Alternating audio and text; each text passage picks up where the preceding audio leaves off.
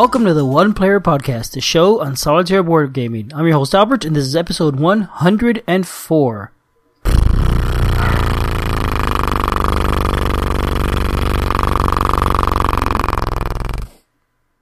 So now we have a die roll. I didn't even hear what your intro was. I was so busy going, oh. It was it was awesome. Oh my gosh. Probably the best one yet. Really. We may have to retire after that one. This is totally going in the show now. Brett. All right. Hi, Albert.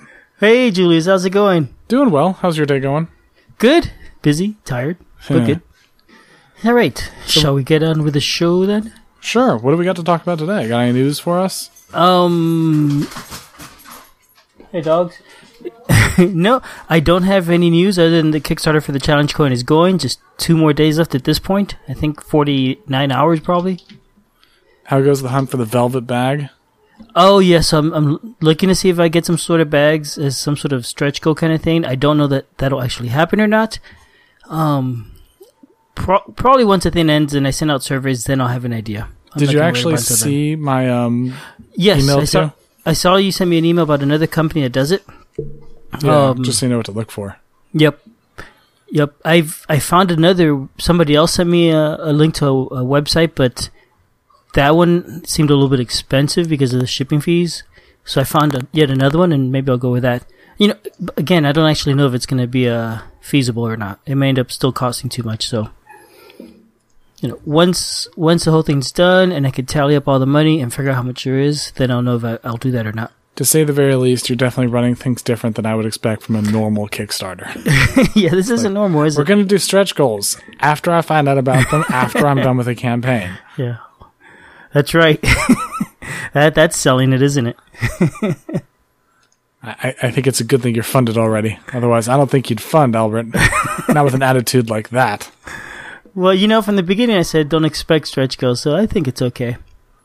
Well, and now you have two stretch goals. You have a rule book. You have oh, yeah, velvet that bags. One. That rule book may fall through. I haven't thought about it. Well, I mean, fortunately, at the very least, you can offer it as a digital one, right? Yeah, I'll supply the link to that forum thread. We'll see. We'll see. I haven't really worked at it. I don't know if I'll actually get around to, to making it more formal. Oh. It's all good with me. All good with me. Mm-hmm. So, yeah, that was it for the news. Uh, do we have cool. any Kickstarter? Sure. Um.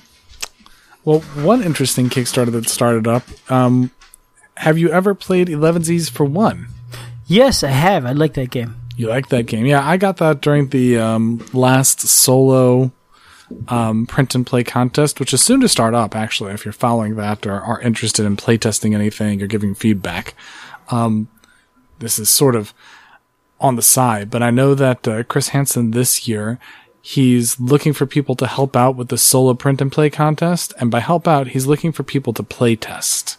And so if you're interested in giving feedback or getting involved early on uh, some of these and helping them be essentially the best they can be, he's trying to organize together, um, I guess it's like a group. I know he's using the Google Groups to try and keep everything organized.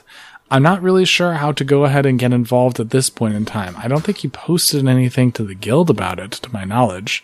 Um, I just got sent an email directly to me because I know I talked about doing it last year and I talked about mm. helping out in this thing last year. So he sent me an email directly. I suppose if you're interested in getting involved from, you know, from the ground here, um, with playtesting for the upcoming, um, solo print and play contest, uh, speak with Chris Hansen and he'll connect you up with some people who are in need of playtesters. Is it upcoming? Because I have noticed that a couple threads are ready for the con- for contest entries. I believe the contest is... Well, I don't know the quite the official rules. The upcoming part I was referring to is upcoming to start seeing stuff coming out and have um, stuff becoming available for printing. So it's up and coming, I believe, is the better terminology to use. There's already a couple things that are coming out that are components ready, which means that all the stuff you need is already there. It's not just uh, brainstorming or working through the rules. It's ready for printing and playing.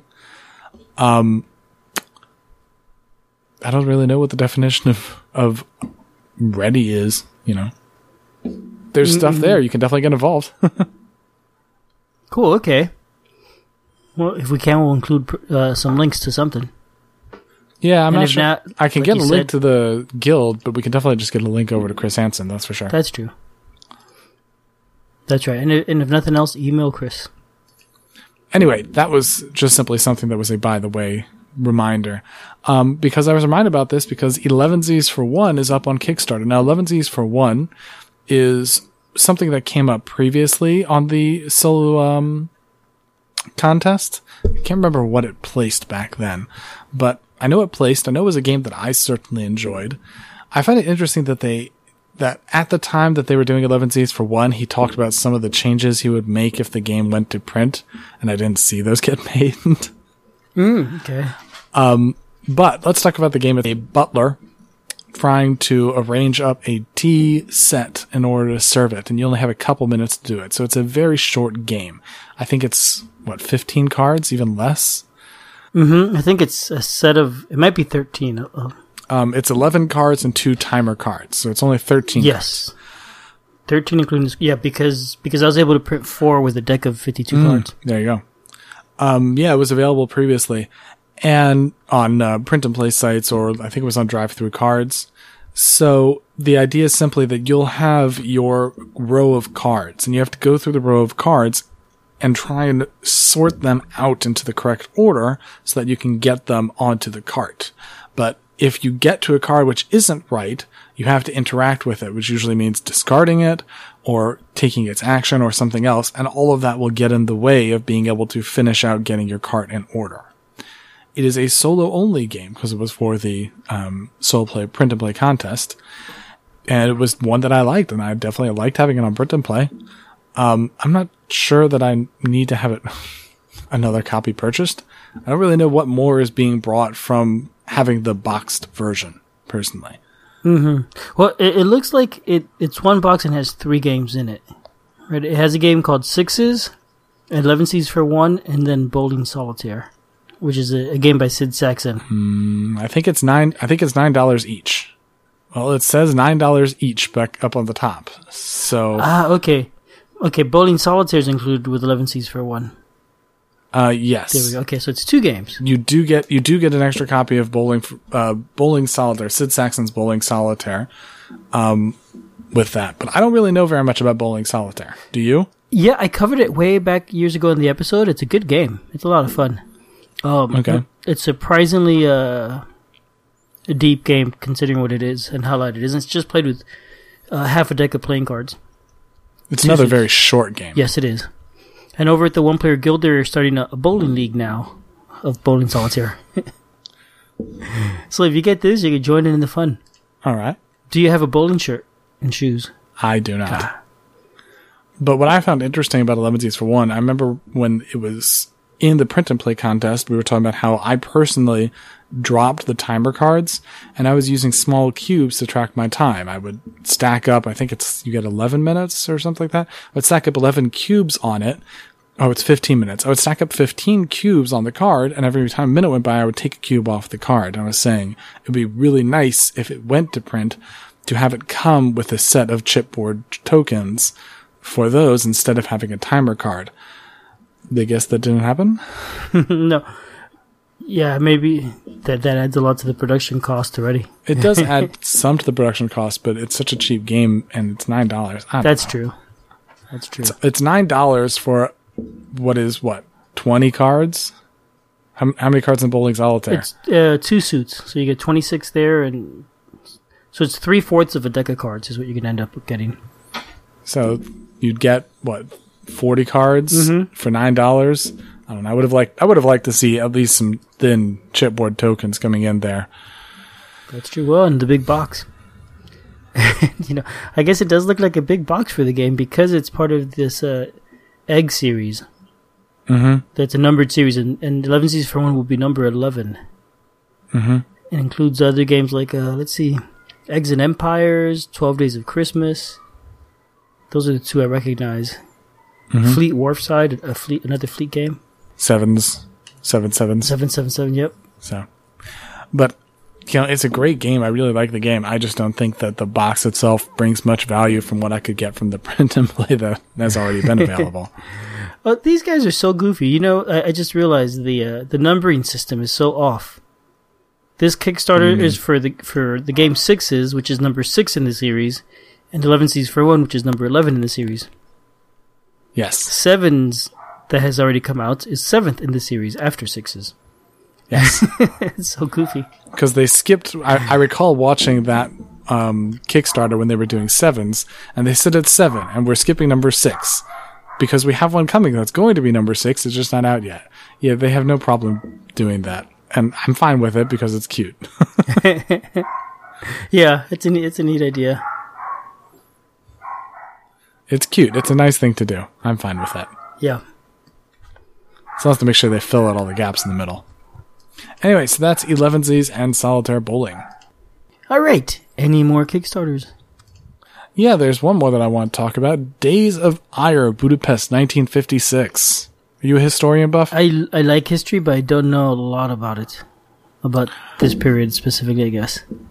Well, I didn't was not familiar with it before I read about this game, but apparently around nineteen fifty-six, in fact, in October twenty-third, nineteen fifty-six, in Hungary, the Hungarian youth made a protest against the communist regime, and the communists apparently struck back, and there was a mini war, I'm not quite sure what you call it, but there was a protest with armed resistance occurring in Budapest in nineteen fifty-six with a bloody battle and a whole lot of people getting hurt, and it was just really bad.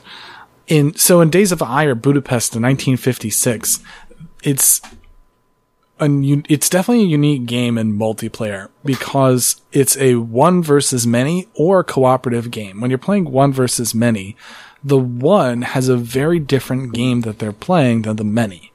The many are acting as the youth revolt. Their job is to run around the board, taking actions, um, pulling together resources, releasing new revolt people to get more access to actions, more access to actions, excuse me. And essentially they're playing sort of a pandemic game. They're trying to pull together all of these resources and actions to be able to clear all of the stuff that the communists are doing throughout the board. And if they can clear all the stuff that the communists are doing throughout the board, they're able to win.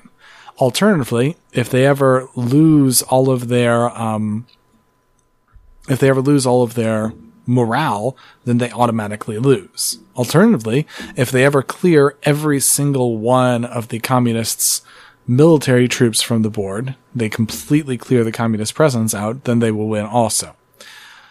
So the game sort of centers around, well, who can overwhelm who with events before one of the alternative um, events, one of the alternative win conditions happens. But that's for the many side. And in the co-op version, that's, or solitaire, solitaire version, that's what it is that the one player is doing. But the communist side is always only being played by one, but they're playing a very different game. They play almost like, if you're familiar with how Twilight Struggle works, um, they play a game where they get a hand of cards, and each of their cards th- will either do one of two things. It'll give them essentially actions, purchase power, or it can be used for an event. Some events are good for the communist player, in which case it's a choice. They can either use it for action points or they can use it for the event. But some of the actions are good for the re- the rebellion side, in which case, in order to use the card, the communist player has to you has to give them that event. So it has to go ahead and help them out. So they have very much a push and pull with the various sort of actions that they can do. And it would change things that they're doing. It's, it's interesting to me that you have that very asymmetrical game. They're playing two very different games between the two of them. That sounds really neat. Mm-hmm. What's interesting about this that I found, it was originally supposed to be one versus one. And the designers of the game decided, you know what, we don't really always want to play one versus one. I sometimes want to just play one versus a solo game. And so they started with being a solitaire game. And this is another one that because they got a solitaire game working, they decided, oh, we can actually just make this co-op. and broaden it out to co-op. And then once we have it being co-op, we can make it be one versus many instead of just one versus one. Hmm. But it's interesting that the track that the de- that the designers took for this one was they first went to solitaire because they wanted to play it solitaire without another person there. They wanted essentially just to play the pandemic side of things. And then they decided, oh, we can use all these things that we came up with to make a more compelling um multiplayer game with some extra co-op functions in and with some different methods of sharing people. And so they they changed things around because they went to solitaire. So it definitely appears from the way that the designers went that they're going to be making a strong solitaire version of the game. Mm-hmm. Oh, that, that sounds promising. Is this available to play now? Uh, this what? is available on Kickstarter right okay, now. You're saying is it available for print no, and play? Yeah. I don't think it's available for print and play. You could download the W I P no, P D F rules. You can download the work in progress rules. The rules are available, but I don't think that there was a print and play available. It's also a whole lot of cards and things that you would be printing off. Mm. Now that I know that's not going to stop some people, but the game is mostly card based with some tokens. But there's one hundred forty cards and eighty tokens. Yeah, ouch! That's a lot of effort. So there's definitely a lot of stuff. That's the sort of thing that I would probably, if I wanted to like try it out, I'd pull it out for um, Tabletop Simulator or something like that. But there's not one of those available either. You said one hundred forty cards? one hundred forty cards, yeah. And the game costs about fifty dollars to get. That's the, the base pledge. You know, that, that's pretty cheap. It's not bad. I think that's cheaper than a, a Magic cards. Cheaper. Th- well, you know, uh, maybe that is not a proof of anything. Well, that is not a proof of anything. Fifty dollars for one hundred and fifty cards is about thirty-three cents a card. I don't think you can really work that way. And how many, I mean, how many Magic cards come that, in a pack for like four or five bucks? I know that, like when they're making the price for the game, they'll they'll think that way. I don't know. I've seen some other people like, I know, you, uh, I'm sure you're aware that I'm pretty um, heavily invested in Plaid Hat Games mm-hmm. and in Ashes. And I've seen some people who talk about how Ashes is not a good, the Ashes expansions are not a good um, price per card in comparison to other um, expandable card game type things like the Fantasy Flight ones, because the cost per card is lower with something like Android Netrunner than it is for Ashes. And I say, really? That's not really where, that's not really where it's supposed to be price per card. It's supposed to be, well, the whole box is this, it's just set by the whole yeah, box. Yeah, that, that makes sense. I mean, I, if you start thinking price per card for Magic, you know, it's probably about thirty cents a card, but if you think about price per usable card in a, in a pack, it's probably about it's so five dollars a card. Usable. Well, it's so hard to understand usable too. Yeah. Like I, I'm fully aware. There's some in the most recent expansion for Ashes. I'm fully aware. Some of the things that got released are not really that great and are not going to get used. Mm-hmm. I know that, but so it's hard to say that everything in the box is usable. Yeah. Not everything and, in the box. And you know, is it, usable, it may not get used but, today, or or somebody may end up using it. You know, there's strategies not everybody's thought about, and right. I remember listening to a podcast about Magic, not Magic, um, the Lord of the Rings card game. And some folks are saying, oh yeah, we went to a game day and played against, with other people, uh, cooperatively. And, and I was surprised at, at some of the decks that people had built that it would never have occurred to me to use cards that way, or even the cards they use. So. Right. Yep. But you know, th- I'm sure this topic has been discussed to death over the last fifteen or twenty years. We don't. I'm sure. We don't need to go into it. Or th- and I know that it comes into play in production, but I, it was just because you brought it up. Like, oh, it's one hundred forty cards. It's good price. I don't know. It's, it's hard to really judge, especially when you don't know the it quality is. of the cards, you don't know the quality of the token, the board, the gameplay. It's really hard to judge. Yep. That really sort of feels to me a very holistic sense to the development, the design, the graphic design. Like, there's some games that have a. a ton of cards. I'm thinking of some deck builders that we've reviewed before. Mm-hmm. They have a ton of cards, but the, des- the graphic design is not great. So it doesn't matter what the price per card is. If the graphic design is not great, I don't value those cards very highly. Yep. With this particular game, I think the graphic design looks pretty nice. You know, the tokens look like war chests. The pencil art of everything else looks fine. I'm not blown away by it, but it looks nice. Yep. It looks fine. I agree. All right, so let's move on. All right, fair enough. Um, all right, the next game I want to talk about is called The Summit. And really one of the reasons why I want to talk about this one is because it looks really nice. We were talking just a second ago about, you know, how we value higher cost when games look really nice and look like they're really well done. This is one that looks like it's really well done. To start with, just talking about the components that I'm looking at, each player board has individual player mats and they're dual height player mats, which means that there's spaces to hold your tokens. In this game, you're going to be tracking various different things. You track food, oxygen, weight, health, speed. And so the cubes that you're using to track those have little spots in the player board to get held. And I know that some other games have done this too. You know, one that comes to mind is Scythe, for example. It's actually a recessed part of the board. But I think that, you know, the graphic design, everything else looked nice, and I like that extra touch of having an actual spot to hold those tokens. Makes it look really nice. Um, additionally, the basic idea of Summit, I apologize for not starting off with this one, but the basic idea of Summit is that all of the players are racing to climb up a mountain. There's going to be these triangular tiles that will come out to the mountain, which dictate what the mountain track looks like if you're walking through clear or through ice or through snow or through storms. And those triangle tiles will come out over the course of the game, and they make really a very dynamic board. It means that the board state changes each time. It's not like K two or something like that, where the game, the, the basic board looks the same each time, because each time it's random, it changes what the board looks like. And when you're playing in the competitive version, players are racing up using event cards and karma cards to essentially jockey for position. The event cards fight off everyone, but the karma uh, cards will help you share food with other players and go up on the karma track so that you get better off based upon your karma points, or to try and slow players down or sabotage another player. And so you'll hold them back and you'll spend some of your karma to do that. And when you're playing competitively, so all of that jostling behind means that sometimes the players farther behind are going to be teaming up and using their karma to fight with the players up ahead. And so there's a lot of dynamic movement going around and being shifted as you're playing it. The game comes with bright colored, they're standard meeples. I don't think they're shaped at all in cubes for everyone. It also has a design for the card art that I think looks really cool. I don't know if Albert can see the design for them with the, mm-hmm. I guess, logos, the, the bright pencil art.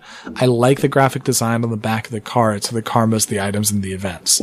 Just looks cool. Yeah, I agree. I, I don't know that I'm a fan of the font that they're using on the front of the cards.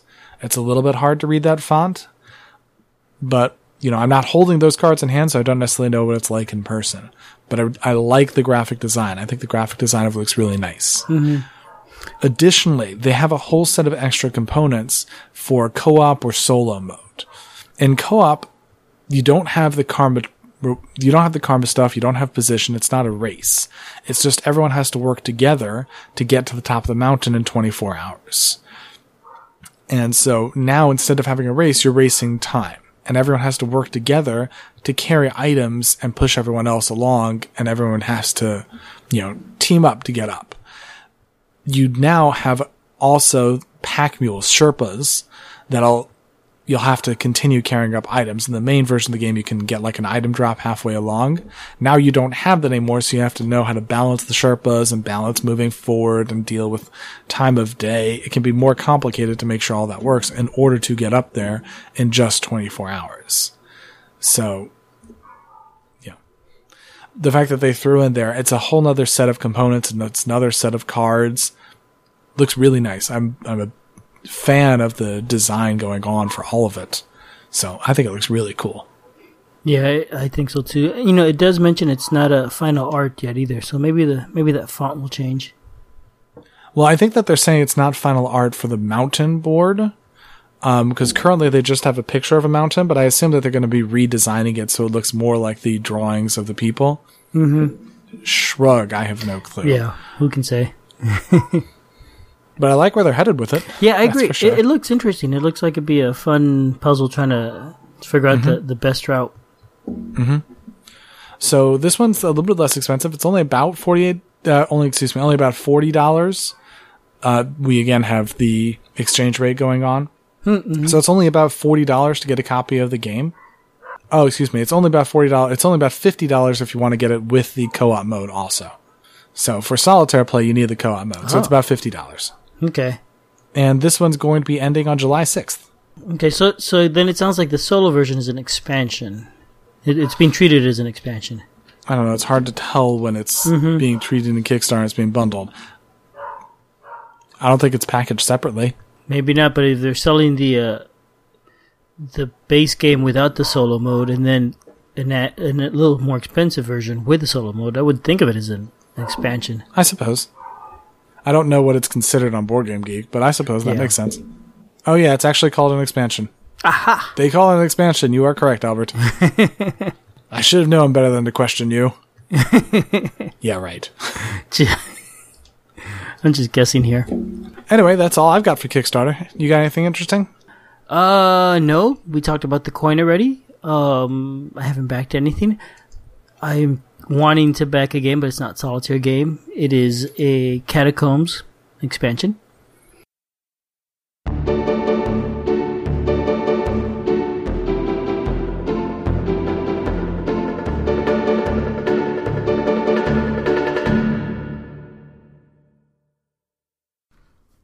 Hello and welcome to P N P Patrol. I'm Chris.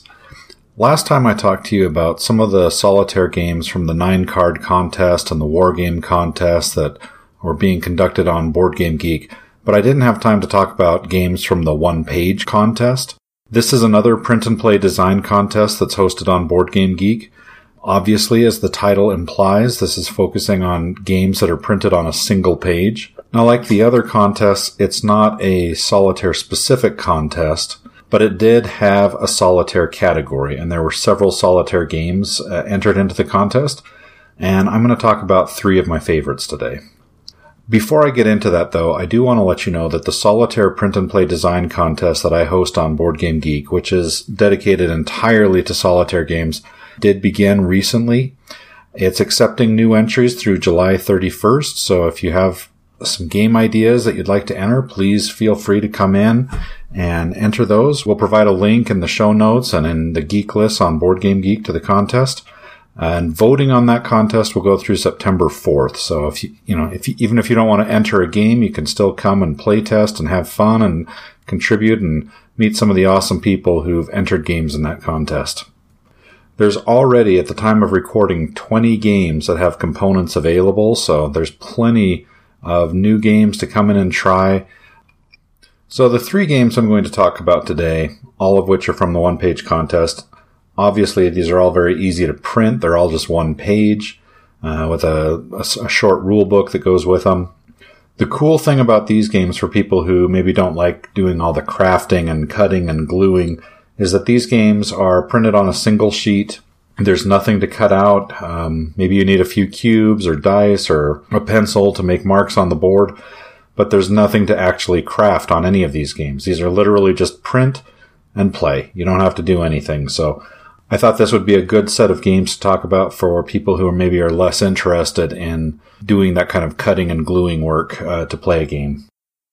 The first game I'm going to talk about today is called thirty Rails by Julian Anstey. This game is a train building game. You're, you're trying to build tracks between stations, but this is a very simple paper and pencil kind of game. So the way this game is played is that you have a, a grid with thirty-six squares, six by six, and all of the squares are blank at the beginning of the game, but they're labeled one through six, the columns and rows, so you can kind of identify each square by their numbers. So what you're going to do at the very beginning is draw in a couple of mountains based on die rolls. So you'll roll a die, and you know if the die says two, you'll draw a mountain somewhere in one of the six squares of the second of the second column, and you'll do that five times, drawing five mountains, and then you'll uh, pick another column using a die roll and draw in a mine, and then you'll uh, put in your station identifiers kind of on the border, and the stations are just one, two, three, four. So you're just writing all of this information in on the grid. And then to play the game, you're going to roll two dice. One of them is white, and one of them is going to be a colored die. And the white dice will tell you what column you have to put your track in, and the colored die will refer to a little chart on the board that tells you what type of track you can build. So maybe the track is a corner that, you know, goes around a bend, or maybe it's a straight line that goes from one end of the square to the other. And these are all very simple shapes that anyone can draw. There's nothing complicated about them. But you'll you'll roll to see what column you have to draw in, and then you'll roll to see what kind of track you have to draw, and then you draw it uh, in one of the boxes in that column. So you can pick one of the empty boxes and draw that track. And what you're trying to do is connect your stations together uh, with a continuous track. And it starts out pretty easy because you've got, you know, lots of empty boxes that you can choose from, and you can draw your track wherever you want. But it starts filling up very quickly, and it starts getting very hard to connect your tracks because maybe you've drawn one previously that's going in a completely different direction than what you need to go later on in the game. Uh, so it's it's very hard, you know, it's kind of a puzzle to solve, trying to figure out what your best moves are going to be early on in the game on how you can connect to your tracks, and uh, you'll also need to connect to your mind to earn some additional points. Each station that connects to your mind kind of increases your points with a significant multiplier, so that can be a very good way to get a high score. And then your your overall score in the game is determined by the length of the track between the stations. So if you can get a long track that kind of weaves around and and you know goes through a lot of squares on the board, you can get a very high score because you're you're counting the squares that your track passes through. But if uh, you know the risk there, of course, is that if you make a very long track, you might not be able to connect it, or you'll be able to connect one very long track, but then it will get in the way of your, your other tracks, and you won't be able to connect very many stations. So your goal that you're trying to think of here is connecting a lot of stations with as long of track as possible. So this is a really simple game. It plays very quickly, but it's very fun. And these, the board is very simple and very low ink. It's just a black and white grid with uh, a few charts to kind of help you remember what's going on in the game and, and what types of tracks you can use. So this is a game you could print and print multiple copies for all the times that you want to play it, or you could print it and laminate it and use a dry erase marker. And then, you know, you just have to print it once and you can play it as many times as you want and just erase the board when you're done. Very, very fun game. I really lo- like it. Recommend it highly, especially if you like brain burners. Next up is a game called fifteen seventy-two, The Lost Expedition by Mike Heim. In this game, you are part of an expedition that was exploring the New World during the Spanish conquistador era. And you've made it pretty far inland. You're, you're in some mountain ranges. But unfortunately, the game begins with everyone in your expedition party dying uh, of an ambush or some sort of disaster, and only you and six other people have survived. And you are tasked with leading them back to the coast where you can signal a ship and get rescued. So this is another paper and pencil style game where you have a, a very, very simple map showing some mountains and a shoreline on the other side of the board. It's a hex map, but it's never more than about three or four hexes wide at any point. And you're just trying to cross the board, and it kind of, you have a river that weaves through the map, but other than that, there's really not any terrain. And so what you're going to be doing on this blank hex map is exploring, mapping out the terrain, and trying to find your way back to the coast. You know it's to the southeast, but you really don't know the path to take to get there, and what kind of obstacles you're going to take. So every turn in this game, you're going to be exploring and trying to plot your path. And it's it's going to be very slow going. You have to maintain your stamina. You have a dice that tracks your movement ability, and it has to be at a level six. So some turns you might add in one or two movement points, so you're actually building up to your movement ability very slowly so that you can actually move. So this isn't a very fast-paced game. This is almost more of a storytelling game because what you're doing in this game each turn is rolling five dice, and those five dice are going to kind of tell you what you can do and what kind of encounters you're going to have. So one of the dice, for example, might say you can, you can get some movement points added to your movement die, Another one would tell you your mapping, and this is the kind of terrain that you're seeing in front of you. And you're filling in the map, so you're going to draw little pictures of mountains and jungles and forests and lakes and plains and swamps. And there's there's all these different types of terrain that you'll be drawing on the map, plotting as you plot out your path and move slowly forward. You also have to feed your, your men, so you'll be looking for food, and you might be doing that by hunting, so you'll need muskets. You might also be attacked by the native population, so you'll be defending yourself a little bit. And you also need to keep your men's morale high. And to keep your men's morale high, you need to be moving, and you need to be moving in the right direction. So the longer you stay in one spot, building up your movement points, which is kind of like trying to find your path, essentially, in, in the, the theme of the game, the men's morale will actually be going down while that's happening. And if you ever have to move in the wrong direction, like let's say you're you're going through and you come across uh, some terrain that's blocking you, so you have to move in the other direction to get around it, that can lower their morale significantly as well. So you're trying to balance all these things as you make your way across the board. So this is an interesting game, but it's definitely kind of a storytelling theme. That's that's how I look at it. There's there's even a, a phase of the game. It's it's optional. You don't have to do this, but the designer recommends you keep a little journal of what happened in the game and kind of make up a story about what's going on in the game. So, for example, you might move into a hex and and look to the next hex to see what's ahead and identify there's a native village. And maybe it's an unfriendly one or maybe it's a friendly one, but As you're as you're going through, you would you could write out a little story about, you know, the men are very hungry and morale is low, and we encountered a native village and they helped us hunt. They gave us some food, and that helped increase the morale. I mean, all of these things that happen in the game, you can work into your little story as you're going, and it's almost like um, a role-playing game in that sense. You have a limited number of turns that you can make it uh, back to the shore. If you haven't made it back at the end of, I think it's forty-two turns, uh, you'll lose the game. But other than that, if you can make it in that time frame, you, you'll win the game. And you earn points based on how many men you have with you. And you also earn a point for every hex that you have mapped. So it's really in your best interest to map as many as you can as you move across the board. The game is not a big decision maker kind of game. It's kind of a... You know, you're, you're rolling and seeing what happens and telling this story. There's not a lot of decisions to make in that you're always just trying to move across the, the board. You, you know, you're, ne- you're never going to decide to move in a different direction. You're trying to get to the shore all the time. And you'll, you'll decide a little bit how to dedicate your time to finding food and things. But a lot of that is done by, by the luck of the roll. If you haven't rolled something that gives you food or rolled an exploring dice, you know, you, you're not going to find any on that turn, which is okay. I mean, th- it's just not that kind of game. Uh, but if you're into that storytelling, role-playing kind of thing, this I think this is a really, really well-done game. It's just not going to be one that's like a, a, a brain-burning puzzle kind of game like thirty Rails was. But it's still excellent, just in a different way. The final game I want to talk about today is called Paper Mech, and it's a game by Chris Alton. This game actually won the contest. It was the grand prize winner, and it won several other of the category prizes that the contest had, too.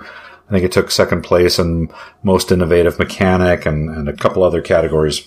In this game, you are the last line of defense between your people and this invading army of futuristic tech and, and robots and flamethrowers and all kinds of uh, bad things.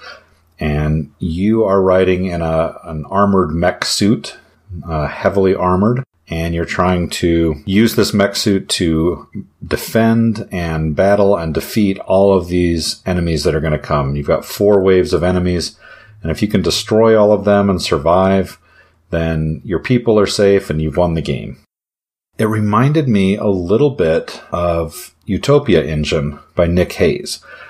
And I don't say that because of the gameplay necessarily, but because you have this game board, and of course it's on a single sheet, but it's a very condensed game board. There's a lot of information on here, kind of like Utopia Engine. That, you know, the first time you look at that board and you look at the kind of dense rule book and you think, what in the world is going on with this game? And there's a lot of information. Like, there's a lot of things you need to know to play Utopia Engine. or to play Paper Mech. Uh, Paper Mech has the longest rulebook by far of, of any of the other solitaire games that I've talked about today. But like Utopia Engine, once you get going, once you've ingested all these rules, you'll find it's really simple to play. You know, Utopia Engine has this huge rule book, and man, it, it feels kind of complicated as you're reading it, and then you start playing it, and it's just super smooth and, and very natural, and that's how this game was too. So what I, the thing I really like about this game, and I think when it got second place for Best Innovative Mechanic, um, I really like that, because I think this is a pretty innovative game in that there's no real turns in this game. This game is constantly moving because everything that you do is based on a little time track that's on the board.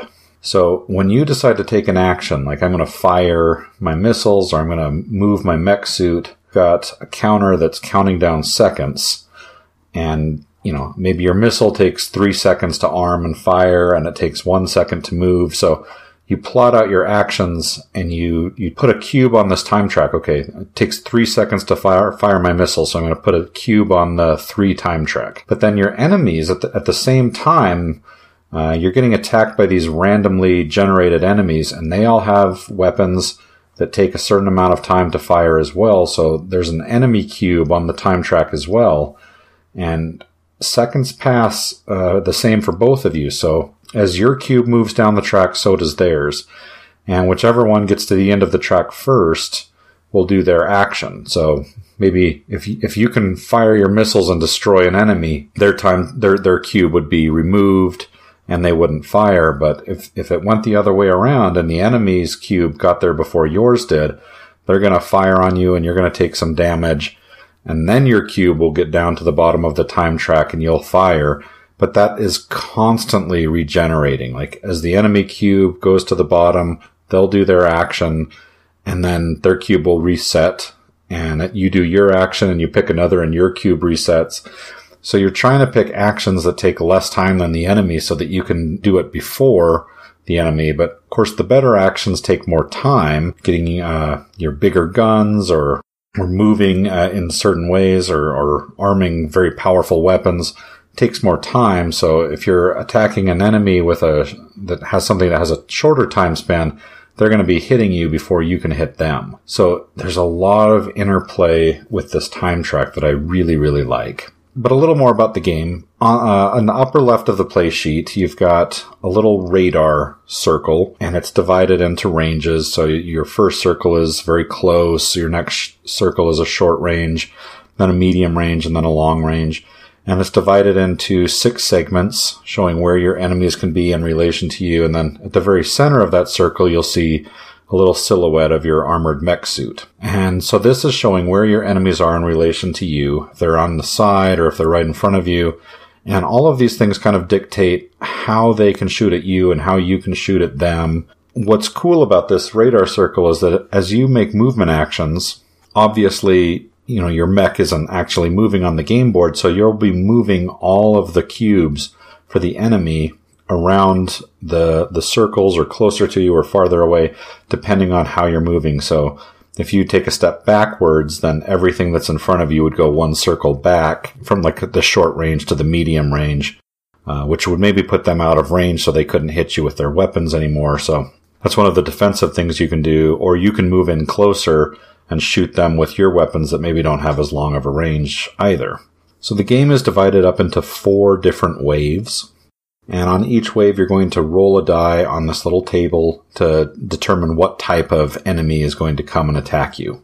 So in the first wave, you're only going to get one enemy, and it's going to be kind of one of the weaker ones.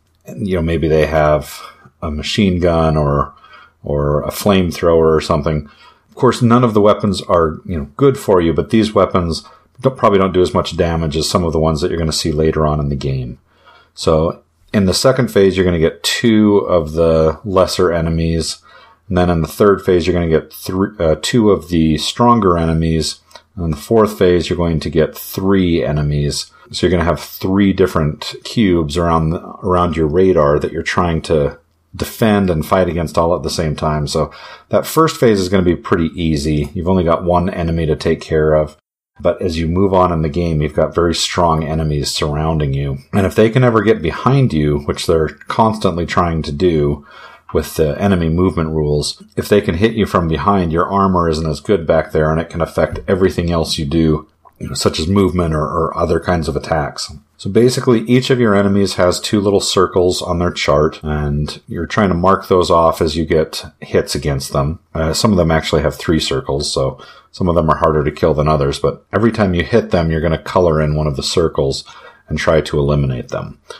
Once you've eliminated all of the enemies in a, in a phase, or in one of the waves, you're able to go through and kind of repair some of the damage you've had.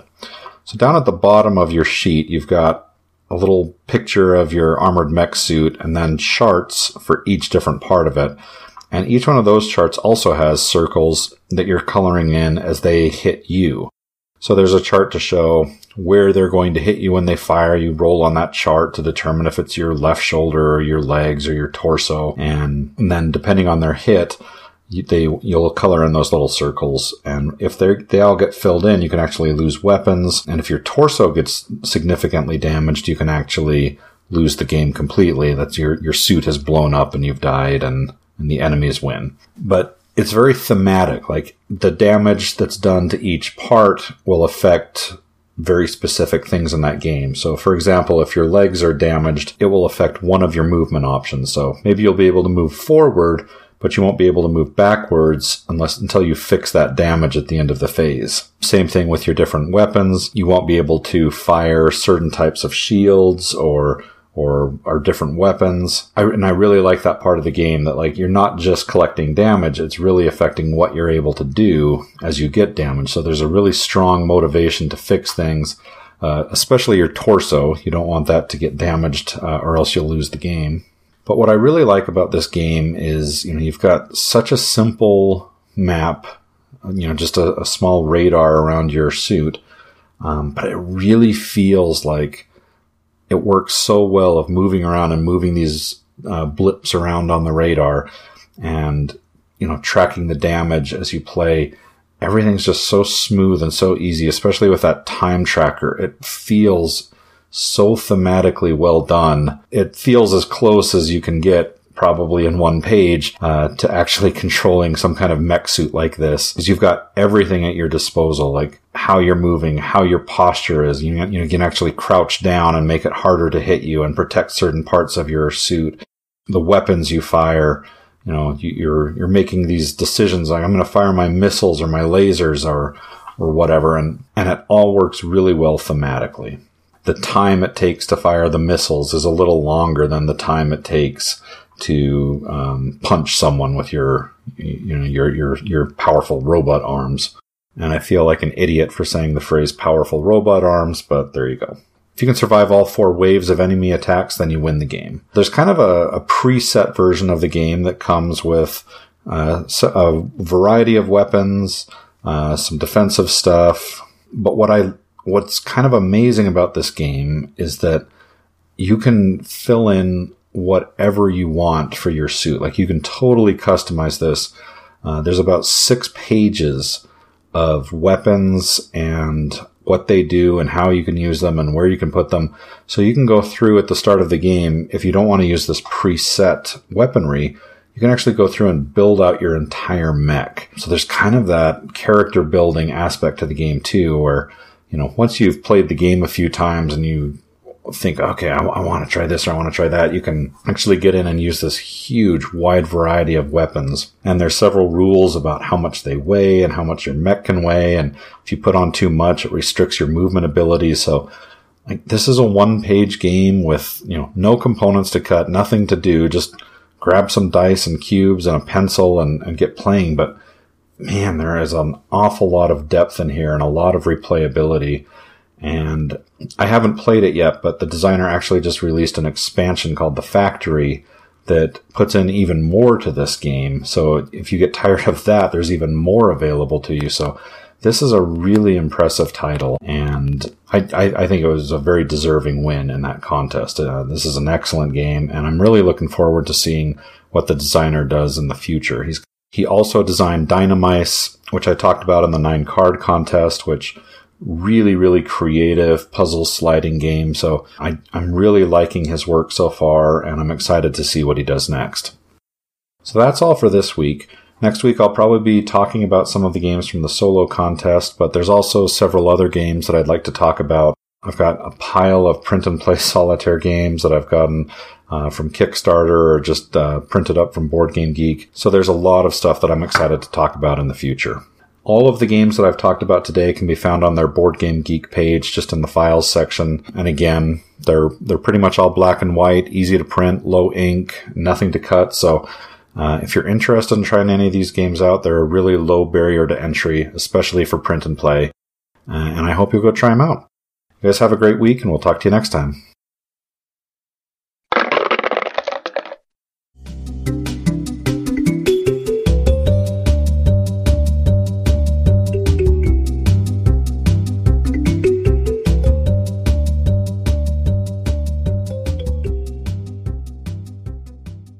All right, so today, Julius and I are talking with Roger Deering, the designer of Dungeon Crusade. Um, and actually, it's got a little bit longer title than that. Hey, hey, Roger, how are you doing? Hello there, guys, Albert and Julius. It's nice to be here, and thank you. Yep. For having and so, me. so your game is currently on Kickstarter. Um, it's probably got, as of recording, probably about two weeks left, right? No, actually, um, three. three. Three, okay. Three weeks. Neat. Yes. Um. Real quick, first off, what is the title of the game again? I didn't get the whole it's, thing, did I? Uh, it's Dungeon Crusade, Book One, Genesis of Evil. And um, for those of you who, you know, I invite people to go to our channel, the Groovus Games Unlimited. And what a lot of people don't... You mean a YouTube channel? Or yes, the YouTube. I'm sorry, YouTube channel with all our videos. And um, even some of the legacy videos, as we're calling them, on my personal um, YouTube.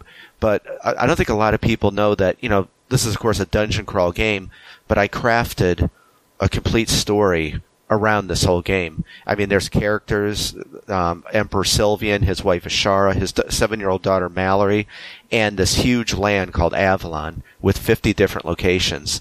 So there's a whole lore behind this game. So, of course, this is the start, and it describes the events of what happened, of why...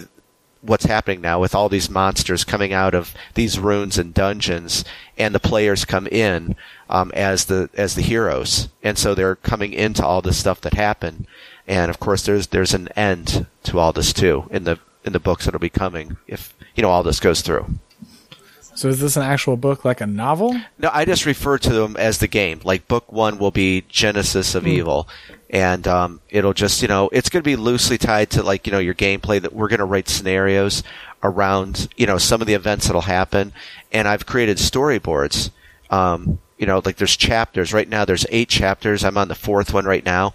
Um, your listeners can go to my channel, or I think they're posted on Kickstarter, and you can read up to chapter four of what's happening. And chapter five and eight will be coming. Just to get people more into this game. You know, there's a lot to it, and it's what I wanted to share with everyone. So those are like those are novel type chapters. I'm just no. trying to get a sense of what you mean by you wrote the story. Um, well, well, the story is going to span, you know, maybe three to four books. But right now, these storyboards are maybe um, some of them are only like nine or ten panels long, where you pause the video and read the storyboard. And I tried to my best to put like little pictures um, of some of the characters and what's happening. And so they're like storyboards. But as okay. it goes on, there are little, maybe there's like thirteen or fourteen or fifteen storyboards as it gets up to chapter three and four. So it just tells a story. And when you say storyboard, you mean sort of like a comic book page? Uh, more like a sketching. It's kind of like that. Um, when I created it, it's like a parchment paper, and it's got like these kind of sketchings, if you will, or you know, the best. I'm not an artist. I tried to do the best I could to just um, do these sketchings, if you will, or, or black and white pictures to describe, you know, to draw the person in more, be more thematic. And um, so you read it, and then, you know, it has like little stories boards to it. I don't, it. It's better to see it than describe it.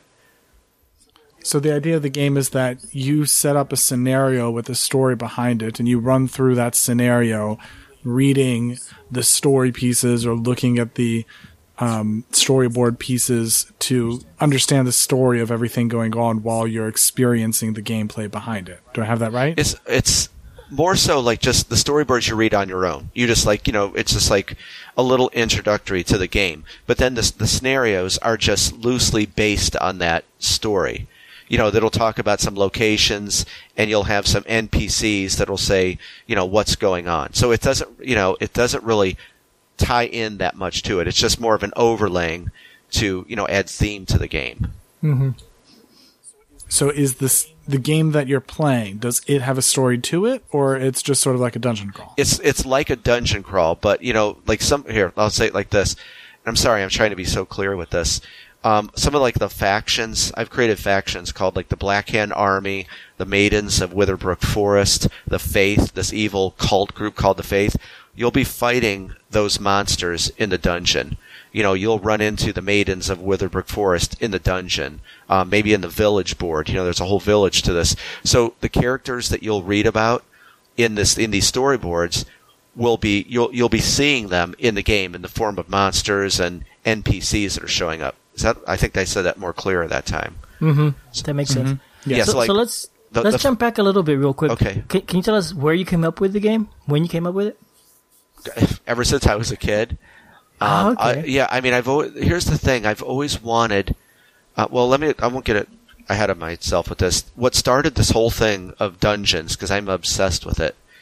You don't want to know what I would give. You know, fans of this game, if I could, I mean, eight dungeon boards, like four hundred loot cards, two hundred fifty encounter cards, twelve heroes. I mean, I have it in my mind what, I, you know, the total experience. Of course, you know, money-wise, we we can't do that.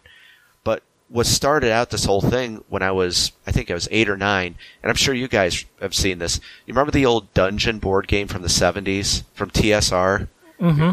That, I got that for Christmas, and I never thought of dungeons or monsters or heroes, and I got that for Christmas, and I remember I was fascinated with it. And like the figures back then were just, you know, like like little sari tokens, those little pawns, and they were supposed to be like the hero and wizard and all that, and I just thought it was the greatest thing ever. That's what started this whole fascination with, you know, wanting to do a game like this. And of course Dark Tower, Milton Bradley's Dark Tower, um, the Ultima games, you know, all those, and Dungeon mm-hmm. Qu- Dungeon Quest is my all-time favorite game, the eighties one. Um, but that's what started all playing these games, and it's just, you know, I'm a very creative, imaginative person, and I always looked for a game like Dungeon Crusade, you know, a, a huge dungeon with monsters that would wander around. And that's, you know, when I came up with the patrol route system, I wanted to give players a massive dungeon crawl. Their heroes are in the thick of this dungeon, you know, like, you know, doing quests, and but yet there's monsters surrounding you, doing going on their tasks, and um, that's for this book. That's the experience I wanted to give, just that. Neat. Okay, yeah, and it's neat seeing how the monsters could just wander around um, on the board, and they just travel down the hallways. And do they go into and out of rooms, or just wander around the halls? Um, well, there's there's there's three types of monsters in Dungeon Crusade. There's um, minions and guardians. Those are represented by miniatures. They, you know. They travel or they traverse through the dungeon, and then champion monsters reside in the chambers. If you saw like those little doors that are all mm-hmm. over the place, champion monsters reside in the chambers, and those are more like card battles. Um, and I and I wanted to do that. If you know, if you've watched any of the videos, I keep it very. Ev- there's something always happening in this game. You know, there, there's never really a dull moment in this game, and. Um, So, but the monsters, the minions and guardians, traverse through the dungeon, and guardians can pin heroes inside chambers if they fail a hide check, and then you have to get out of that chamber. But they don't per se enter, you know, the, those chambers, though. Okay, that's neat. That's neat. And then you've also this game does have a lot. You've also mentioned it's got um, it's a sandbox game in that there's treasures, there's a village, there's gambling, there's even mining. Yes. Um, Th- that's really neat. So, uh, all these things are they are they sort of optional? Like, you choose to go mine, or if you yeah. don't like it, leave it out. Yes, you don't you don't have to do that. But the thing is, though, um, Albert, what I wanted to do, I just didn't throw all this stuff, you know, in there. You know, I've seen some comments, and I'm always pleasant with everyone I meet, and they say, "Well, the game looks bloated." It, it I don't believe in just throwing something in just to say I threw it in. You know what I mean? I wanted to have, if you want to mine, you could of course mine, but from mining, you get precious gems. And then, you know, you have the, your fetch hound, Albus. You can give those gems to Albus. He runs to the blacksmith, and then you can craft um, like power gems to attach to your weapons and armor. So your your weapons and armor are more stronger. You know, you can roll. You know, you could add things to your your combat rolls. So that's right there for you. Some some people, you know, sometimes when I play, that's what I'll do. It's like, you know, I'm going to take one hero. I'm just going to mine, you know, over here and try to make some, you know, power gems to make myself, you know, my character more powerful. Or you don't even have to do that at all. You could just leave that if you don't want to do that. Mm-hmm. It's it's just really totally up to you. It's that's why I consider it an open world dungeon crawl game. But everything has a purpose. That's neat. You, you mentioned there's a there's a dog named Albus. I just have to ask: is that a reference to Dumbledore? No. No. Um, okay. Um, I asked because we've been listening to Harry Potter series audiobooks uh, for the last few months, so he's on my mind know, a lot. You know what? Can I can I just touch on this for a moment? And David mm-hmm. wanted me to do a video on this, and I just told him it. And I, I promise I'll keep this brief. Um, a year and a half ago, maybe two years ago, um, the story of Albus is this: that uh, I'm going to very keep this brief. Um, I do a lot of stuff on eBay, and I was selling these power wheelchairs. I do a lot of stuff. And so I was just, you know, selling them off. And this really nice guy named Brett called me and said, hey, I saw that you're selling the wheelchairs. And he came over, and I didn't know it was for him. He's like around my age. And um, he opened up his, his van, and he came out in a wheelchair. And I'm like, oh, I was like, I didn't know, you know, it was for him. Well, out of out of his van comes this awesome yellow lab, and his name is Albus. And I said, wow, and I love dogs. That's, you know, God's greatest gift are dogs, I think. And so I started petting Albus and, you know, like talking to him. Meanwhile, in the game, I was having trouble. I was at a real mental block because, of course, you don't know this. In case you don't know this, here the heroes cannot leave the dungeon until Celebration Day. They have to complete their quests, and then they're allowed to travel to the village. And that was kind of like in Eye of the Beholder. And I think you said you liked that one. Mm-hmm, yes. Well, you know, it's a like, classic game. You, you are, you know, those heroes are trapped in there. So the thing was, I was at, a, I was really perplexed because the heroes were in the dungeon, and I didn't want them, you know, like that was the game. You're in the dungeon. Albus was never even thought of till then, and it's like, well, maybe I can use a teleport stone where the heroes can teleport out a few times, and it just, you know, it just didn't work. Mm-hmm. And then the the thing that seriously, I mean, I remember this. What broke this was I was talking with Brett. And I was telling him about Dungeon Crusade, and I was, you know, petting Albus, and he said, here, watch this. And he took off his baseball hat, and he threw it into my yard. And he said, Albus, go get it. And Albus went and got the baseball hat and brought it back. And right there, I'm like, Brett, your dog just solved this huge problem.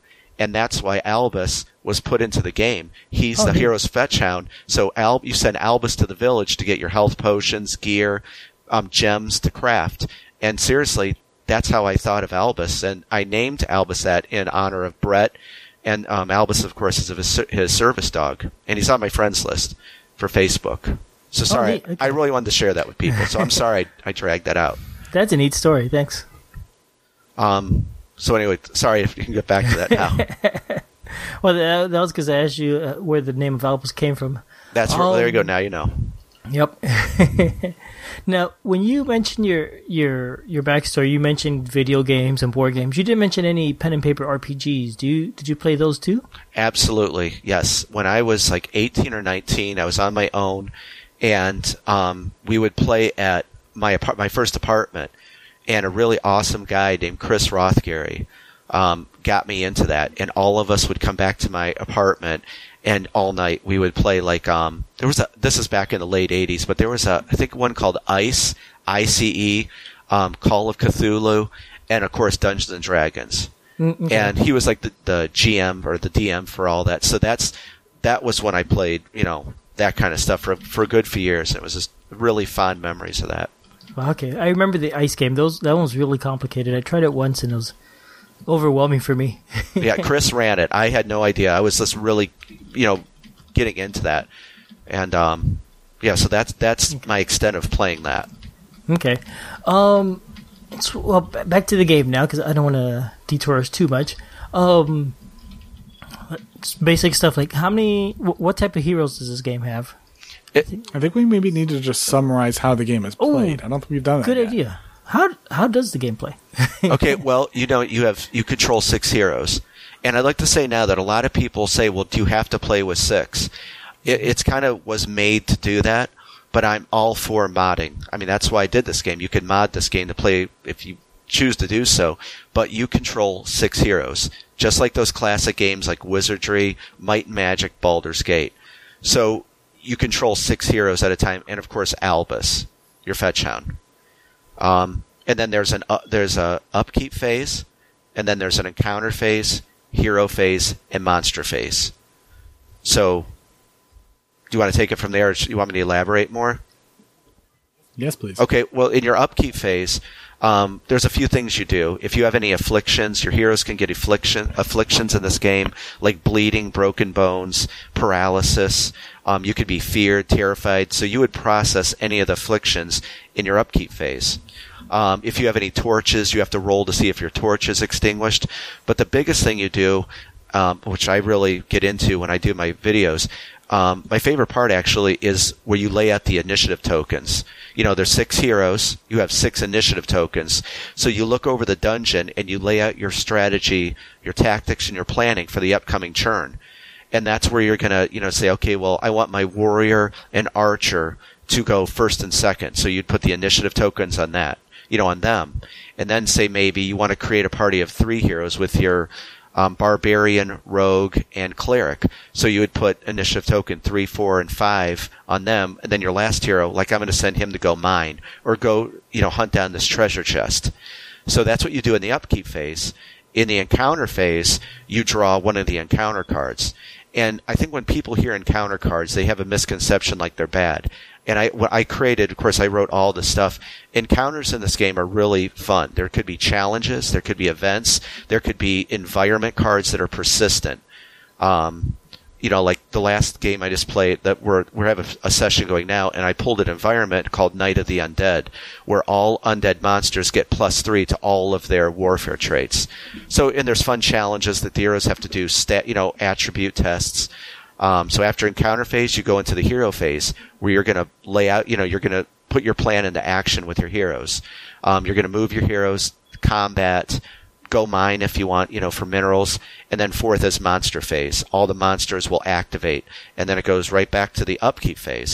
I made it, you know, hopefully very easy to understand. Four phases and then go right back to the top. Even though each of those phases sounds like it has a whole lot in it. It Um, it encounters really fast. I mean, that the upkeep sounds like it is, but it's just, you know, you know what you do, Julius, if that's you talking? Um, you, yeah. you, you, you're going to spend a lot of time, and this is what I like about it. You're going to, you're going to think because, you know, like of who you want to attack.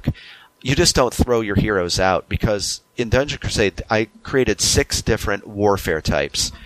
Um, you know, there's physical, range, arcane, mythical, mind, and chaos. And it's kind of like our world. You know how we have all these different fighting styles, you know, karate, taekwondo. I wanted in mm-hmm. the world of Avalon, your hero only has two of those six. So you really have to think about what heroes to party up together. I mean, like create a true party so they complement each other when they're fighting the monsters. You know, if you just go out there and, you know, try to just send any hero anywhere without thinking, you know, you're destined to be doomed. So that's... You know, in the upkeep phase, that's the longest thing when you think and strategize about who you want to put together and who, you know, what monsters you want to go, go after. So that does take some time right there, but it's fun, you know, it's fun thinking though, you know, fun strategy. Well, about how long does it take to play a typical game? I, that is probably the biggest question I get asked with this. And I'm going to tell you like what I tell everyone, depending on the scenario that you create, or the scenario that the scenarios that we're going to write for in the book, um, it this could be you could have a very short scenario where on those if I don't know how much, how familiar you are with the game, but there's those quest tables. Say you only have a few quests to complete, you know, you just want to play like an hour game, maybe an hour and a half. Okay, on the quest table, maybe you'd have only two main quests. So you know you would only use maybe level one heroes, and you'll be fighting level one and two monsters, um, and then you know that'll just be a nice hour. hour and a half game. It's the, the the thing is the more quests that you add to this and how complex those like main quests are, that's what's going to deter how long it is. So you could have an all-nighter. Like me and David, that's what we love. We'll sit here all night and play this thing. you know, or our games like that. You can have that experience, or you could have just, you know, a small one to get your to get your fix in. So really, it's it, it's so open to what however you want to play this game. Can Can you describe more about the quest? I think you mentioned that the to play the game, the goal is to complete some quests, but then there's also side quests that you, you can do, or you could ignore right. them. Oh, no, you have to do, like on a quest table, there's the, the two main quests are, of course, main quests and side quests. Main quests are very specific quests, and they were written with, you know, like the villagers who are going to give the heroes, you know, of course, quests to do in the dungeon. You'll have to retrieve certain items, and some of them are chain quests where, you know, you have to do one thing and it'll lead to another thing. So those are like kind of like the meat and potatoes of Dungeon Crusade. You know, that you're going to be, you're going to be traversing different areas of the dungeon and searching for stuff. Side quests are basically kill and clear quests, where maybe someone from the temple has said, you know, we're looking, you know, to, for you to kill undead monsters. And so there, it's going to be like a kill and clear where you have to kill four level one monsters, or maybe three level one monsters, one level two for level one.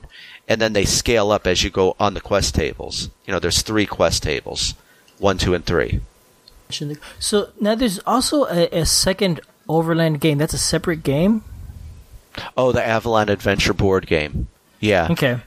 That's um, th- I consider that I've been calling that like an appetizer.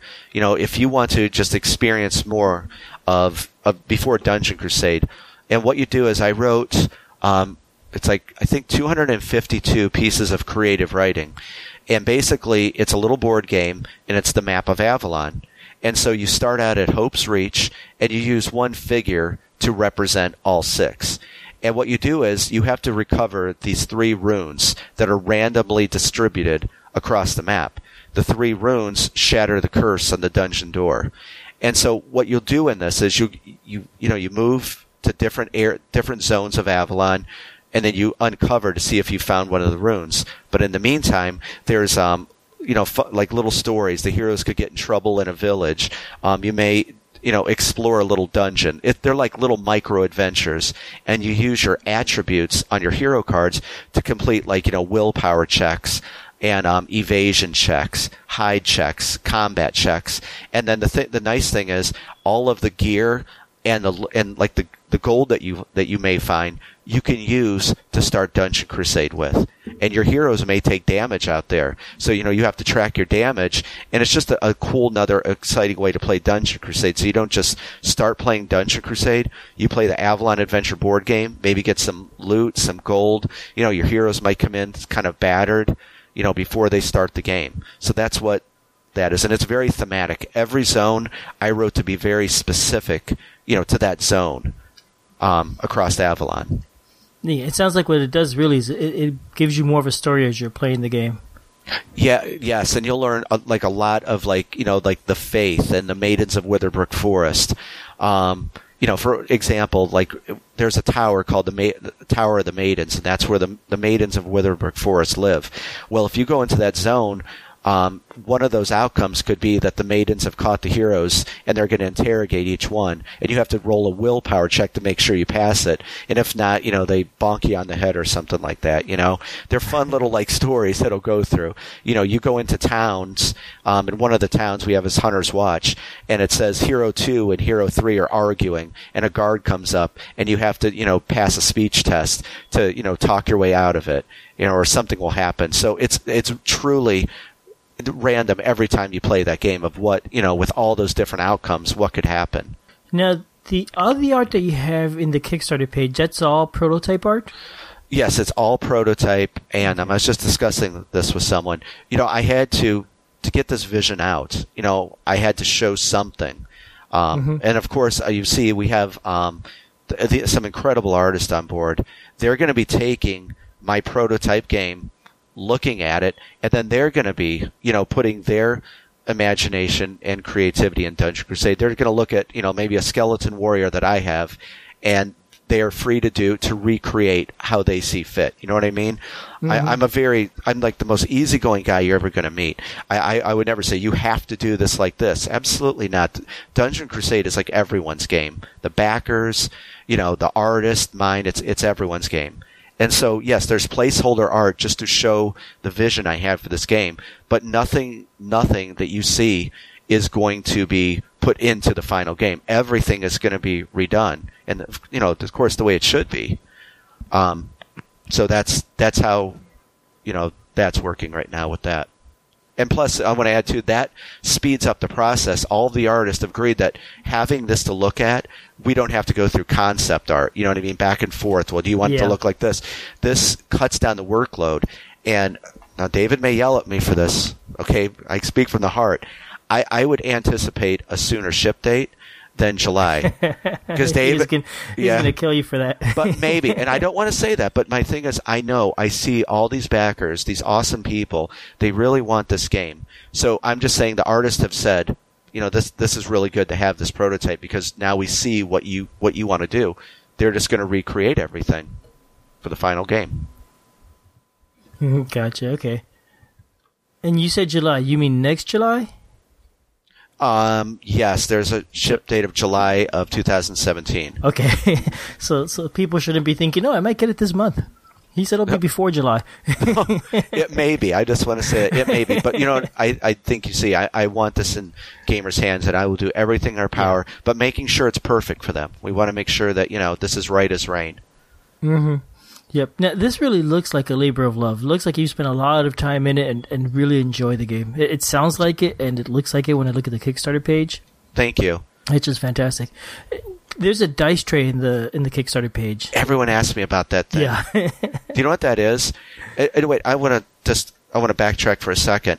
I want people to know something, and it, I'm going to tie into this, and I hope you don't mind me saying this, Albert. This was not overnight at all. I no. mean, there's.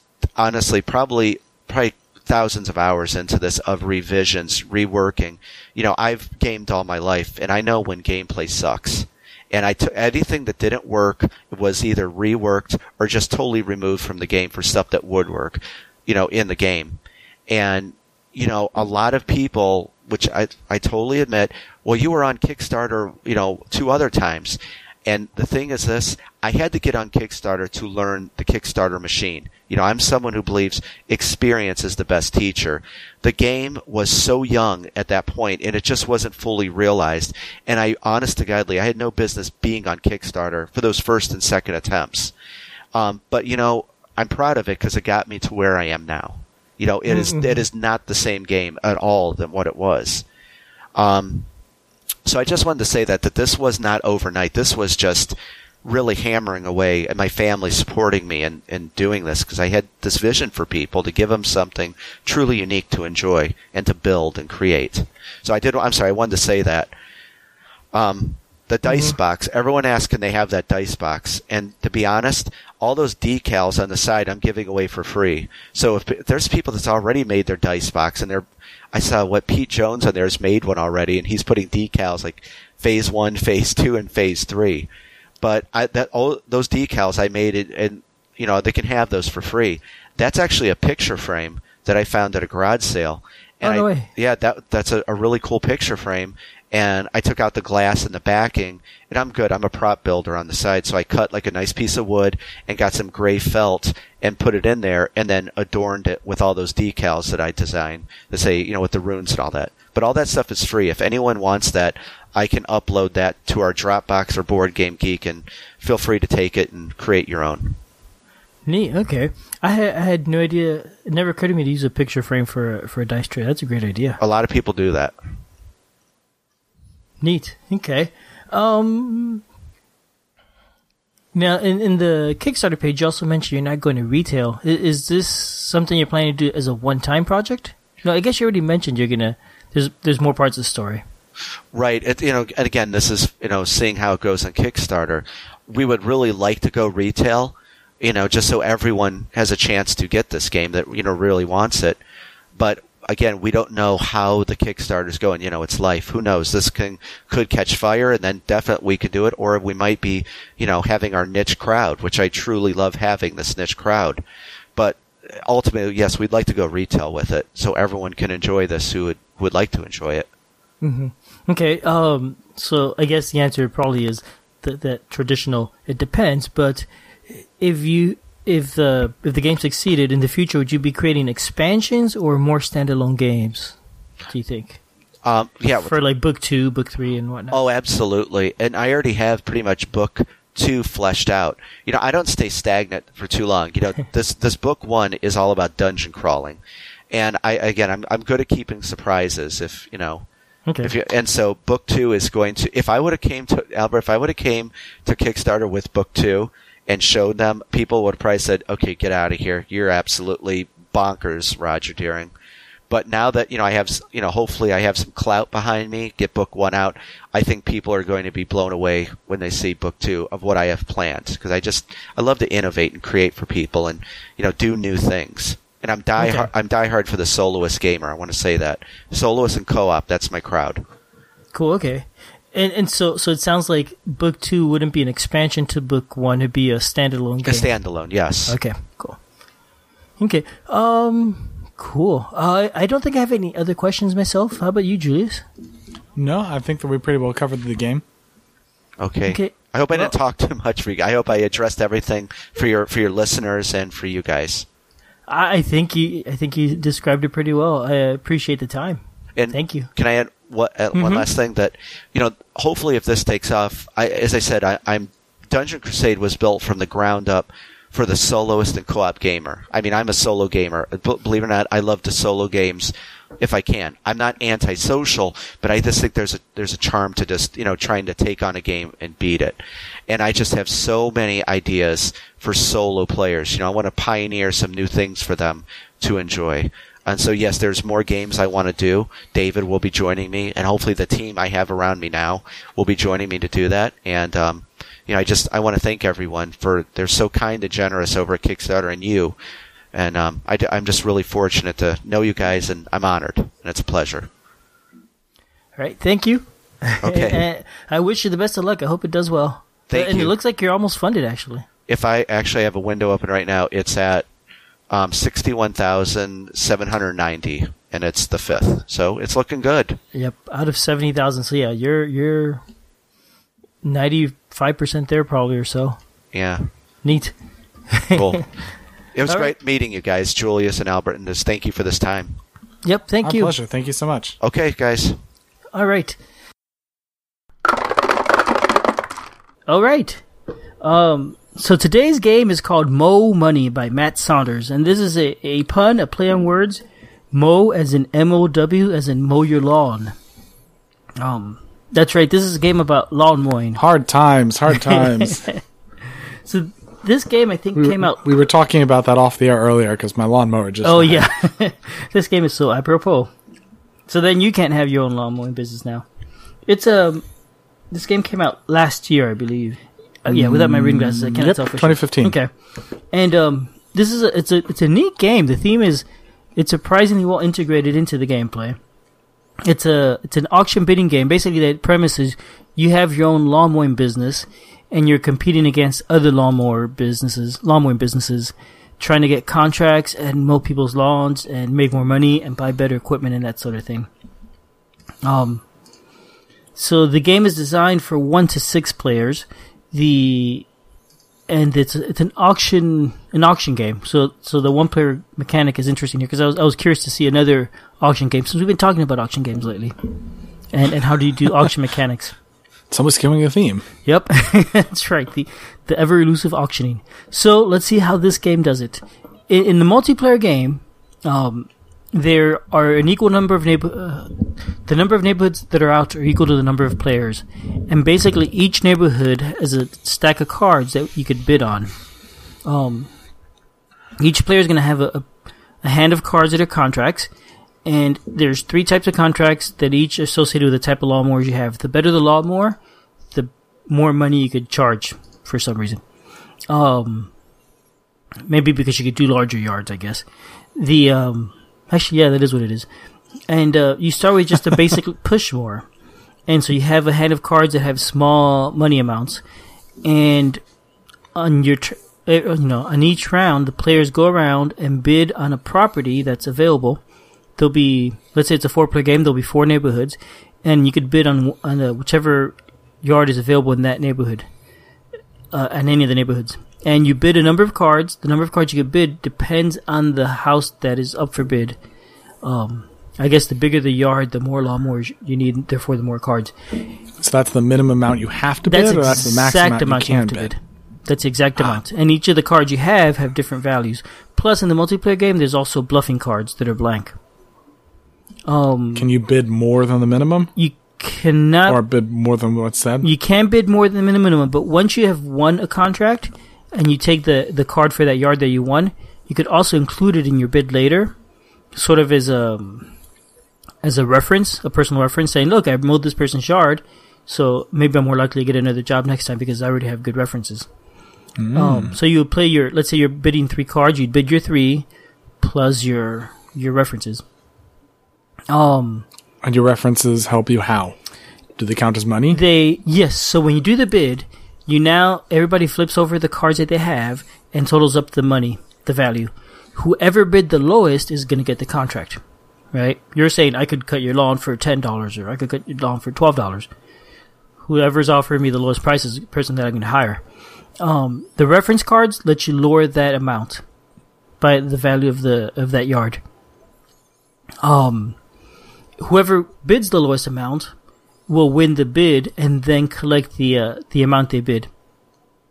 And so this is minus. So the amount bid is reduced by the amount of references. You it's had. only it's only reduced in terms of the bidding, but not in terms of collecting the money. Ah, good. Because mm-hmm. I was like, boy, that's weird. This is the first time where I get paid less because I previously worked hard. That's right. No, but you don't get paid less. You just it's a little bit of clout you have, I guess. Um, okay. But but it works pretty interestingly. It, it's pretty neat. And so you could do that. Once you've used the reference up, you, you actually discard the card. It's out of the game. You don't get to use it again. Um, but you get the money. The money lets you take on more contract cards, which are the basically the what you're bidding with. It lets you also buy better lawnmowers. Um, if you buy a better lawnmower, the the next range of cards are worth more money. And let you bid on bigger yards. And then there's a third size lawnmower. These are the big ones that the guys uh, ride with the big Riding tanks. Ones. Yeah, the big. There's a there's a push mower, a medium, like a power mower. W- well, no, the the push mower. I think it's or maybe it is a power mower. Push mower. Push mower has no power on it. It's just like a rotating right. blade. Well, I cannot. Oh, you're talking that kind. Yeah, yeah. No, this is a power mower then. Uh, That you're I think I think I have the terms correct. I don't know. We'll go with it. I'm not. I'm no mowing expert. Then the oh no, they call it a push mower. Okay, the middle sized one is, is a riding mower, and the, the large size is the big riding mowers that you could turn on a dime and all that. But anyway, they they each have their own types of bid cards that are worth more, and you need the bigger ones to bid on bigger yards. Um, you're gonna keep playing this way until one of the neighborhoods runs out of cards. At that point, everybody adds up all their the the yards that they've won, all the all the properties that they won that they're mowing, that they still have, which they have not given up as references, plus money they have. They get three or one point for every three money. So that's that's the way the game works. It's interesting. It's a fun game with multiplayer because you know you're trying to bid as low as you can, but if you bid too low, you're not really making any money. So, so there's a bit of a dynamic so there. You bid with lawnmowers, or you're bidding with like money. You're bidding. You're bidding with contract cards, which have numbers printed on them. Um, okay. And you're saying, you know, I'm willing to do the job for this amount. Okay. Um, also, in the multiplayer game, the bidding is, it's not blind, but you you don't tell people what neighborhood you're bidding on. Everybody bids at the same time and then f- reveals which of the neighborhoods they bid on. You could bid on two different neighborhoods out of however many are out every turn. There's also something called a odd job. Those contract cards also have these little icons on the side, and if you play a set of three of a certain icon, you just make some money for doing odd jobs. Um, so that's a different way to make money if you have maybe some set of cards you don't really think you could use or whatever. Um, okay. So that that's how the multiplayer game works. It's pretty straightforward. It's going to keep going until one of the neighborhood runs out. Um, so now, how they did this in a solitaire game, excuse me, the the way they did this in a solitaire game is um, they, they needed to keep the auction mechanic because that really is the heart of the game. Um, so here, you, you always play two neighborhoods, like if it's a two-player game, and there's exactly, there's a fixed number of cards in each neighborhood. I forget the number, uh, with eight. With a very precise distribution. Is it eight? It goes up to eight, but some of the some of the values there's going to be more than one card. Oh, okay. There'll be like three twos and three threes, so it's probably more like I'd say twelve to fifteen cards. Um, on each, na- on I mean, each it neighborhood. It says here that there are eight cards on each neighborhood. No, maybe I'm wrong. I thought I, oh, I do know the value goes now. Up to eight. Okay. Okay. Um, no, you are right. It is eight cards in the neighborhood. I remember now. Um, but anyways, th- so there's eight cards exactly in the neighborhood, and in the multiplayer game, if nobody bids on one of the neighborhood cards, that card gets moved to the bottom of the deck, and a new card is available next time in the neighborhood. I guess presumably the guy mowed his own lawn. He got tired of looking or something. Um, in the solitaire game, you're you're bidding against an A I. So each turn, you could make two bids. You could either bid on both yards or bid on one yard and do an odd job. Um, now, you are limited with the cards you have in your hand, so you can't always bid on both yards. Uh, and if you, if you don't bid on one or if you lose the bid, those yards go to the A I. Um, so which means the game is always going to end after eight rounds. You either win the card or the A I gets it, and then you flip over the next cards. Um, the way the auction goes, it's pretty simple and pretty straightforward.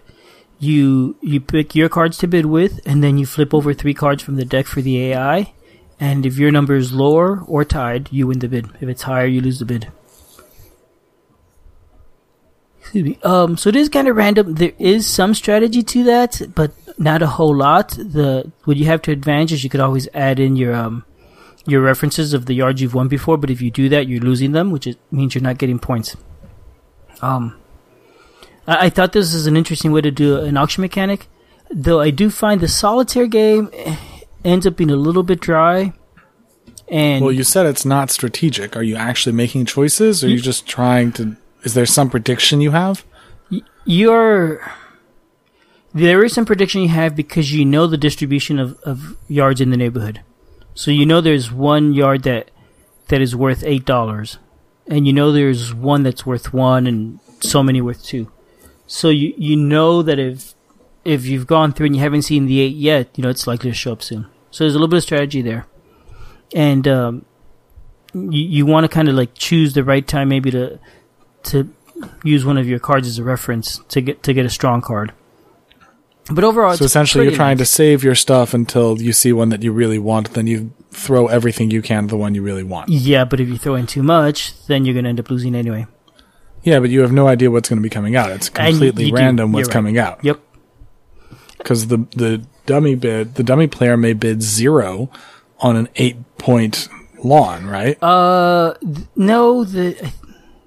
The eight-point lawn, you have to use the, the large mowers, and the cards are all valued, I think, at three, four, and five. So th- I think the least he could possibly bid is nine.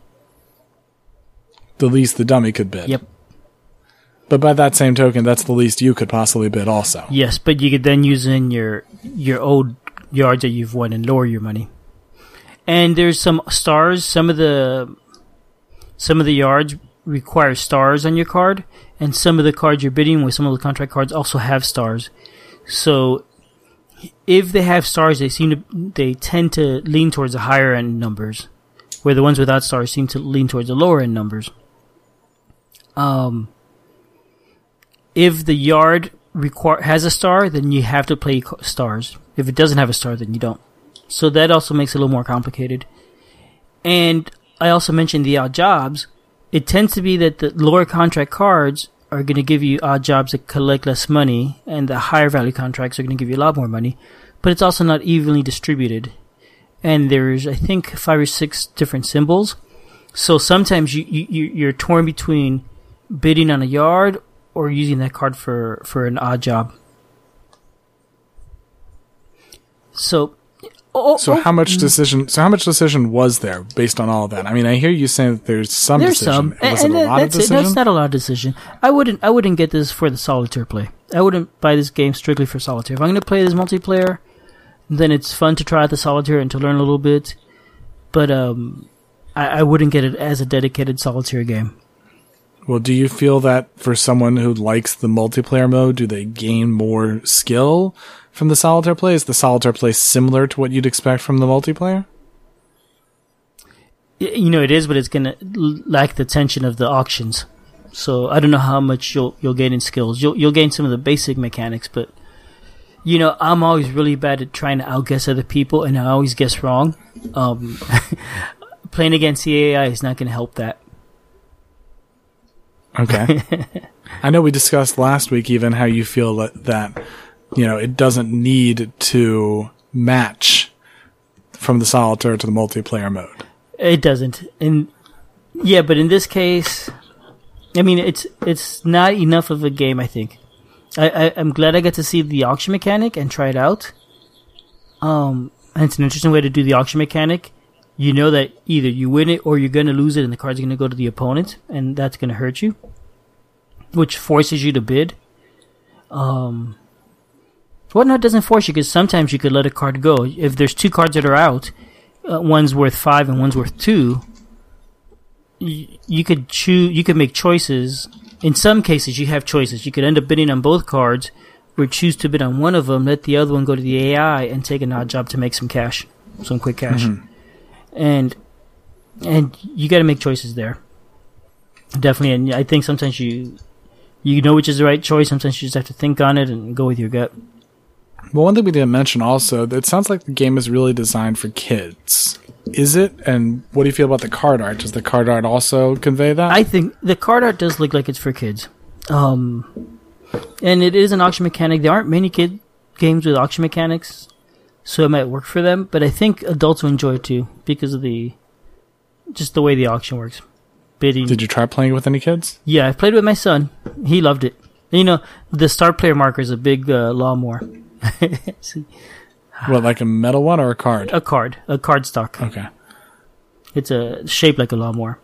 Now, the guy that made this game, Matt Saunders, apparently his grandfather owns a lawnmowing business, and he has like one of the largest lawnmowing business, um, lawnmower manufacturing companies in the U S for industrial lawnmowers, and so he's got mowing in his family history, and that that's what inspired him to make the game, which is kind of neat.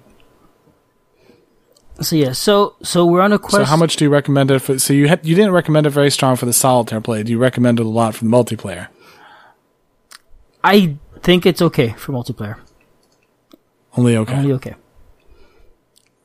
But it, it is the start on our quest for the auction mechanic in solitaire gaming. So you're saying that if you're trying to figure out how to do a solitaire auction, don't look here. Or do look here. Do Which look one here. Are you I saying? say look here. Look at this, see how it works. I think there's some things you could take out of it. Definitely. Okay. I don't think it's the solution, though.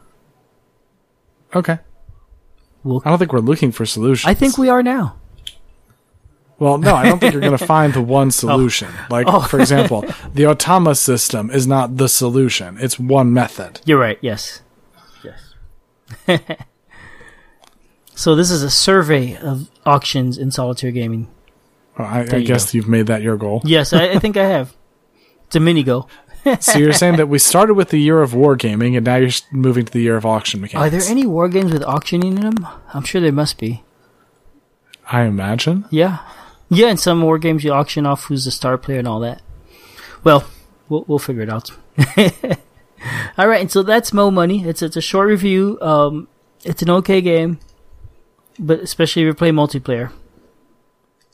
Well, it's... I have only one real question for you. Mm-hmm. What's it missing? Oh, it's a good question. Let's find out.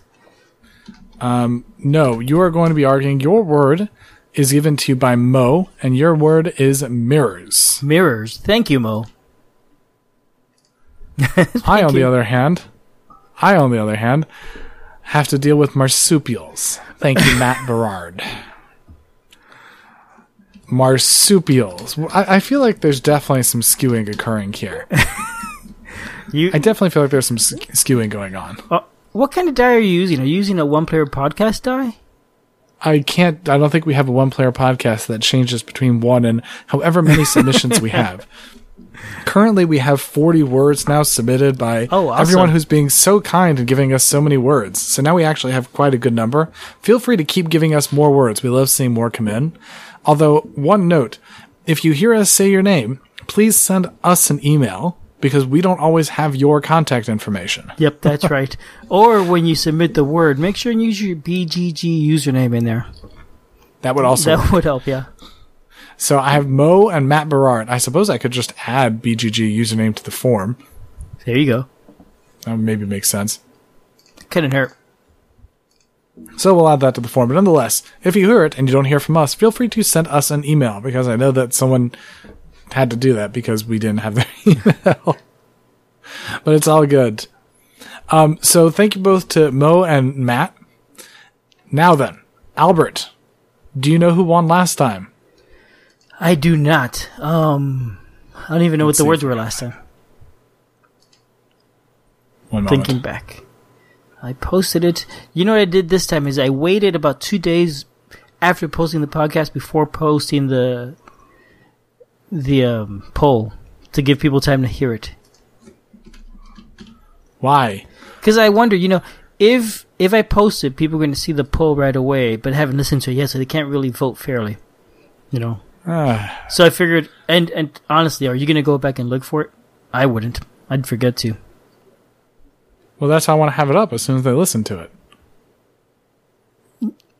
Yeah, I'm, yeah, I'm more likely to not go back and find it after I've listened to it, because I know many times I listen to podcasts and I say, oh, this I got to do this or I got to go do that later, because this was well, really interesting. You had a lot of you had a lot of people responded at least. Ah. Um, because you had eight, we had thirty-four respondents for oh, yours. Okay. Well, that proves um, my theory. eighteen, eighteen voted for music and sixteen voted for toothpicks. So wow. narrowly, narrowly you won. So really this game needs both music and toothpicks. Musical toothpicks. And that was for Burgle Bros. Yes. So apparently music won by just a hair, so you get to pick if you want to go first or second. I'll let you go first with your marsupials. Marsupials. All right, well, I'm going to go ahead and start. Ready? Wait, wait, stopwatch? I have one up okay, here. Me too. Ready? Say when you want to go. Go. So, marsupials, when you're having a lawn mowing company, the most important part is being able to hire new people. In this one, it seems like you're only going to be by yourself. What's the best kind of helper? The kind you don't have to pay. Even better if the only pay you have to give them is bananas. Because I think marsupials eat that. Either that or they eat leaves. So, hire marsupials as a helper. Oh, I'm glad I get a rebuttal. No, you get to rebuttal. Darn, I, I get wish to rebut yours. Man, I wish I had. I had. But you get to. You can spend any of your twenty seconds talking in response to marsupials. You can. You can entirely ignore mirrors. Are you ready? Uh, yeah, go ahead. Go. Marsupials do not eat bananas. Marsupials carry their children in young in pouches on their tummy. What would you do with a pouched? Carrying animal on the lawnmower. That just sounds risky and dangerous. And irresponsible. Really what you need is mirrors. Smoke and mirrors. Is- Alright, so I get now a five second rebuttal. Here I go. So Albert is condoning cheating and victimizing your people by using just smoke and mirrors. Done. uh, I did Alright, low blows, low blows. I did not have a strong feeling for this day's word. I'll grant you, yeah. Uh, I guess marsupials don't eat bananas, but oh well. It's still better than trying to cheat. Cheater. Cheater, cheater, cheater.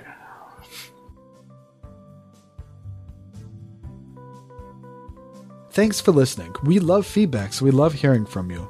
You can reach me at Julius at one player podcast dot com or J L Bird on B G G, and Albert can be reached at Albert at one player podcast dot com or Fractaloon on B G G. Our website is one player podcast dot com with the number one, and we're also on Twitter at one player podcast. The intro music is copyright Angus and can be found at jamendo dot com. The transition music is copyright by Dan Elduche Pancaldi, whose page is at don pancaldi dot com. The One Player Podcast is protected under a Creative Commons share-alike license. Thanks for listening.